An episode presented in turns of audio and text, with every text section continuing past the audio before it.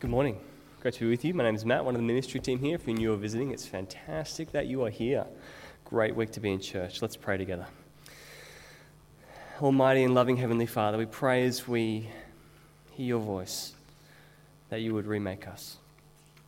That as you spoke the world into being, so you would speak us into new life, even as we sit here. We pray in the name of Jesus. Amen. Uh, well, I hope you are enjoying the unique joys of Advent and the Christmas season. I have been eating my weight in mince tarts. Uh, I've been working hard at that. Uh, you know, uh, you may have been enjoying some of the parties and things of this time of year. The unique opportunity to see the, the Poms be beaten at cricket, uh, you know, those kind of things. Christmas parties, uh, all the stuff that can only come at the end of a year and only in a season like this. I think Christmas brings unique joy to the ordinary things of life. But I do also think that Christmas also brings unique pain, often as well. There's something about this season and the anxiety that it can provoke, and the exhaustion that you enter into this season with, whether it be emotional or physical or relational or work or whatever it is. And then you've got to walk into these relational situations with family and friends that aren't comfortable. In fact, you'd rather drive a nail through your foot than be there. You know, Christmas has a way, a unique way, I think, of shining light on the fractures we feel in our own self and on the fractures that we feel in God's world. I think Isaiah 40, though it speaks of comfort to desolate people, is actually exactly what we need to hear at Christmas time when some of the more broken aspects of our life are just laid before us. We feel the absence of people that we love. Uh, we wonder why this year ended up turning out the way that it did, and sometimes at this time of year we end up thinking how our life ended up the way that it has, and why God hasn't come through yet. You might have on your lips the same question as God's people have in verse 27 of Isaiah 40. My way is hidden from the Lord, and my cause is disregarded by my God. Isaiah 40 is for people who are fed up, spiritually at the end of their tether, feeling weak, absent, anchorless, adrift, and desolate. It is a word of comfort to weary people. And remarkably, I think, the comfort that we get from Isaiah 40 is uh, the comfort of kind of lifting our eyes away from ourselves, away from the fractures we see in here, away from the fractures we see around us, and onto the glory of God. It is the glory of the coming of the Lord Jesus, first in his birth, and then second in his glory, that can bring us comfort that nothing else can. So I want to explore that today in Isaiah 40. Three things I want to have a think about in terms of comfort. And the first is this God's glory brings comfort that nothing else can. God's glory brings comfort that nothing else can. We're introduced into Isaiah 40 as if we understand straight away what's going on. There's speak of hard service in verse 2 and sin and something is awry. And in verse 3, we're invited to hear a voice who proclaims a highway being opened in the desert. And we're left thinking, what's going on here? And I think we really need to think a little bit into the situation of Israel at this point, uh, and what is happening in their existence. It's very hard to understand, I think, what is happening for Israel when they've been exiled, when they've been taken away from home and placed in a foreign country. I think it's kind of like the way a German soldier felt at the end of World War II. Jürgen Moltmann, someone who fought for Germany in the Second World War, who saw his best friend blown up beside him, at the end of the war, watched his country be ripped in two and disassembled by the Allies and Russia. He was taken to a prison camp in Scotland where it was revealed to them the reality of Auschwitz, of the pain and suffering that their leaders had pushed on innocent people.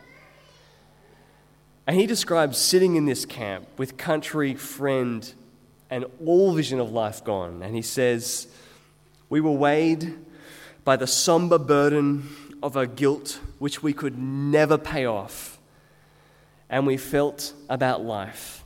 What we felt about life was an inconsolable grief. It's not a bad picture of Israel, ripped from home, disassembled, and bearing a unique moral guilt of failure before God Himself, feeling like nothing in the world could turn this horrific desolation around. It's to people like that that Isaiah 40 comes. And what's proclaimed in verse 3? A highway. Why? The highway is the way home.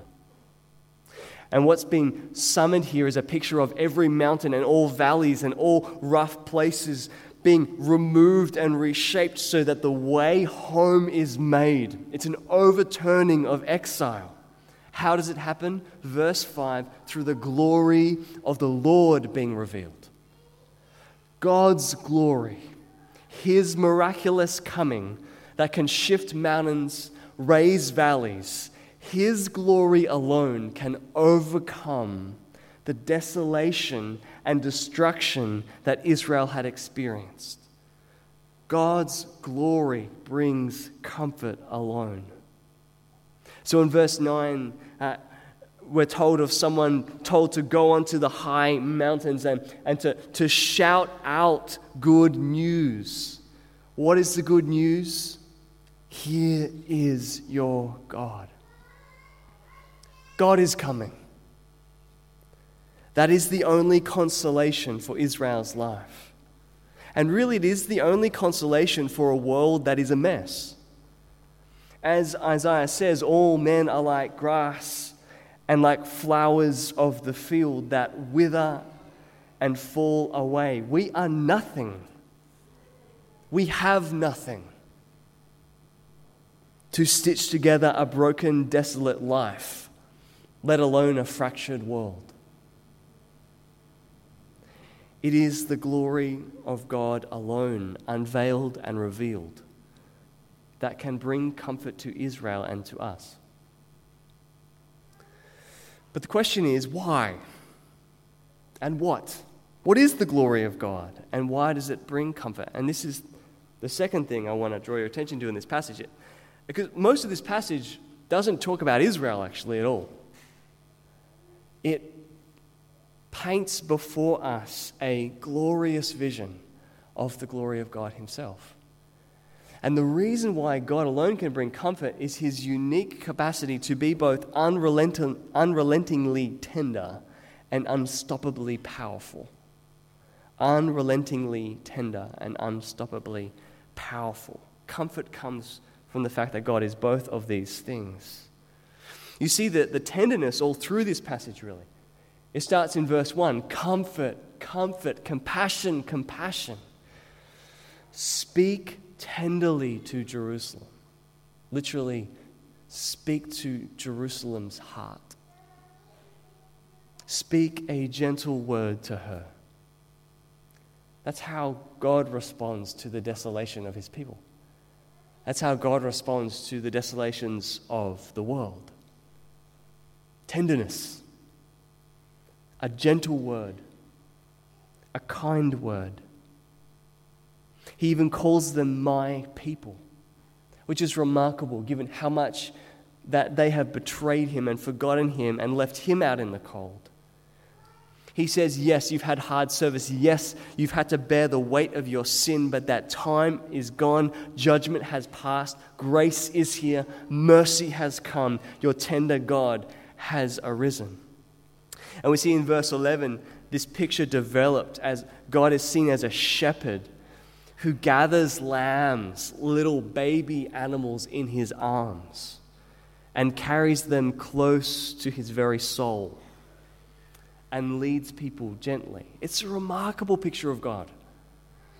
Not of a, a tyrant, not of someone who holds his authority and power as something that must make others submit, but someone who gently walks into the mess of life to fix it.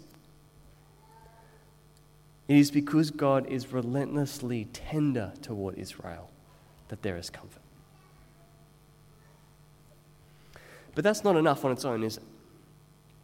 Because the desolation that they're experiencing also requires God to be unstoppably powerful. He has to literally move the nations and the mountains to bring Israel home.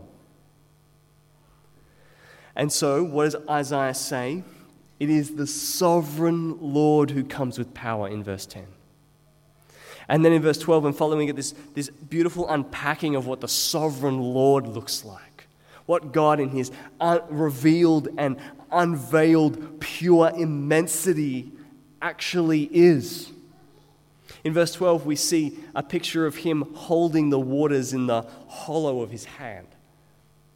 I can't even get enough water in the hollow of my hand to have a drink from a bubbler, right?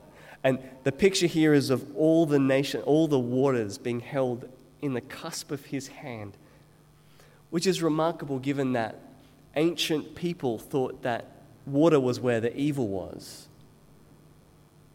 Here, God holds all the evil spiritual forces of the world in his hand as if he could drink them in one gulp.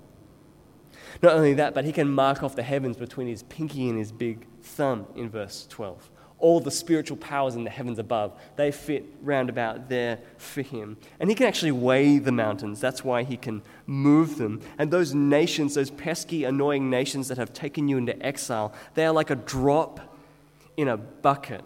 They are nothing. They are less than nothing in verse 17 because God decides when they rise and when they fall. In verse 24, no sooner are they planted, no sooner are they sown, no sooner do they take root in the ground than he blows on them and they wither. The picture here is of the immensity of God's power. But not only that, his immensity of power is backed by an immensity of wisdom. No one can tell him what to do.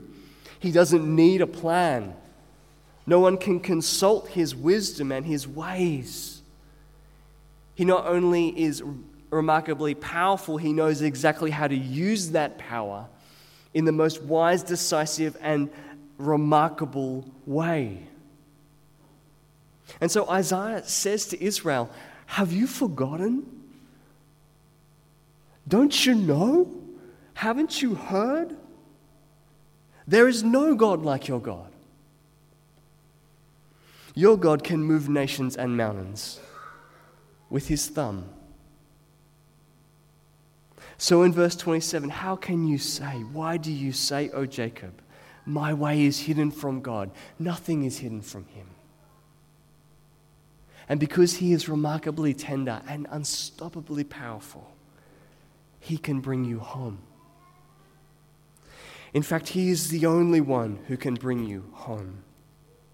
You see, if God was just one or the other, he wouldn't be any use to us.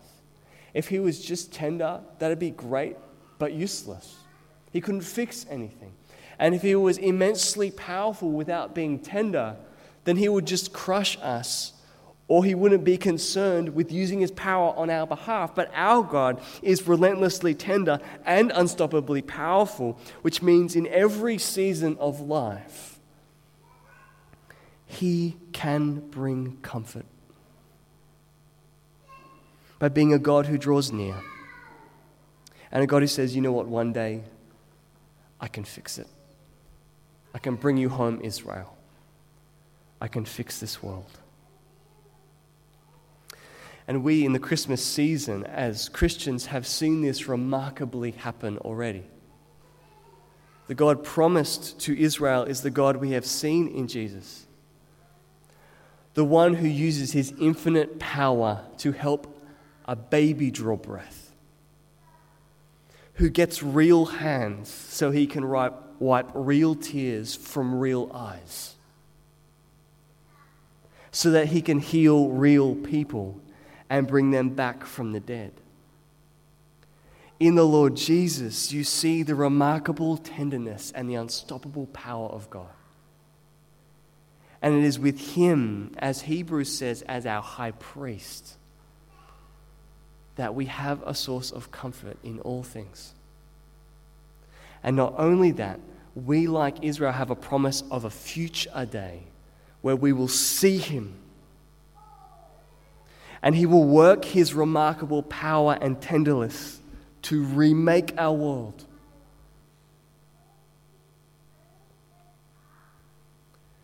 So, God, in his relentless tenderness and unstoppable power, brings about our comfort.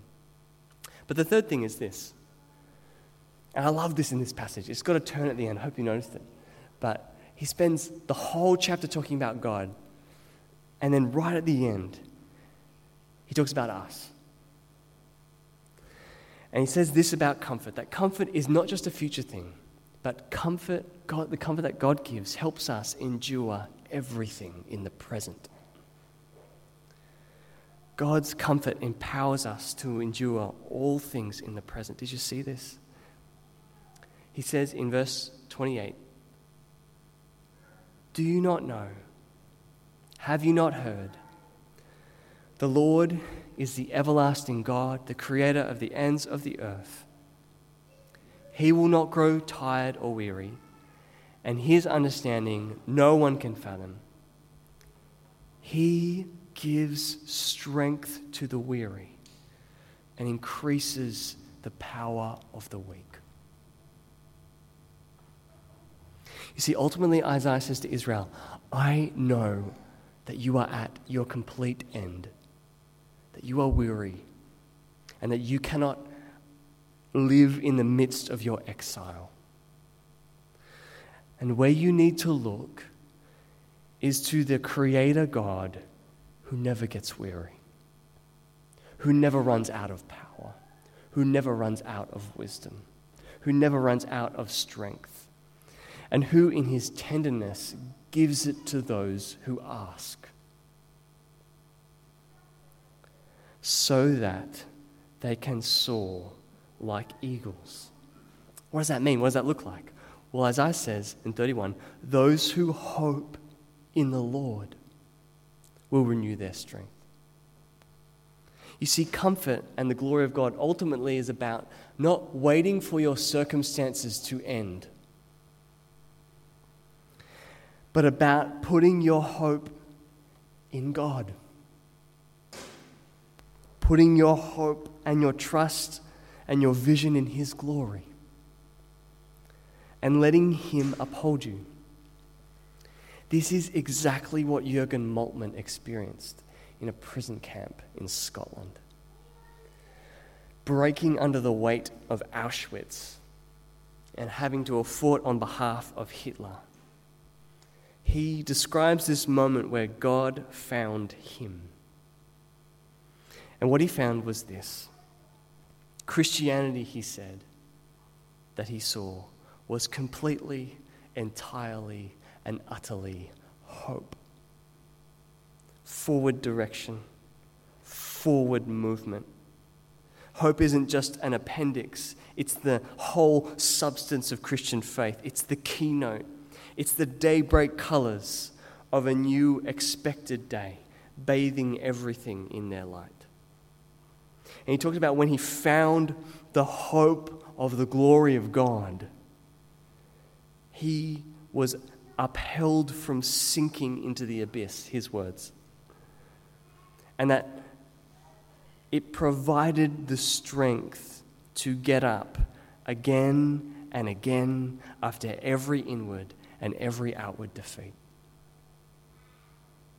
You see, when you set your hope in a God who is unstoppable yet always present, you have the capacity and energy to bear up under anything. Anything in the present while you wait for Him to come. John Calvin said of this verse, Do you know what this should teach us? It should teach us to flee to Him in hope. You know, when you're knocking on the door of the relative who you would rather, you know, you just want to you want to sink into the earth rather than walk in the door. That's the moment when we flee to the one who is unwearied. When we are feeling the spark of grief and absence, we flee to him for hope. When we are feeling the fractures of a world that does seems like it's never going to mend, we flee to him for hope. When your strength runs out, you flee to the unwearied one and put your hope and renew your strength in his power. You see, the Christian life is to be made of millions of little moments of leaning in of the, on, the, on the hope of Christmas and Easter, leaning in on the confidence of a tender and unstoppable God who has made himself known in Jesus and who has conquered the grave. See, as we conclude, Jesus Christ was both tender God and the unstoppably powerful God. And it is in Him that we grow confidence that God will never abandon us. Why?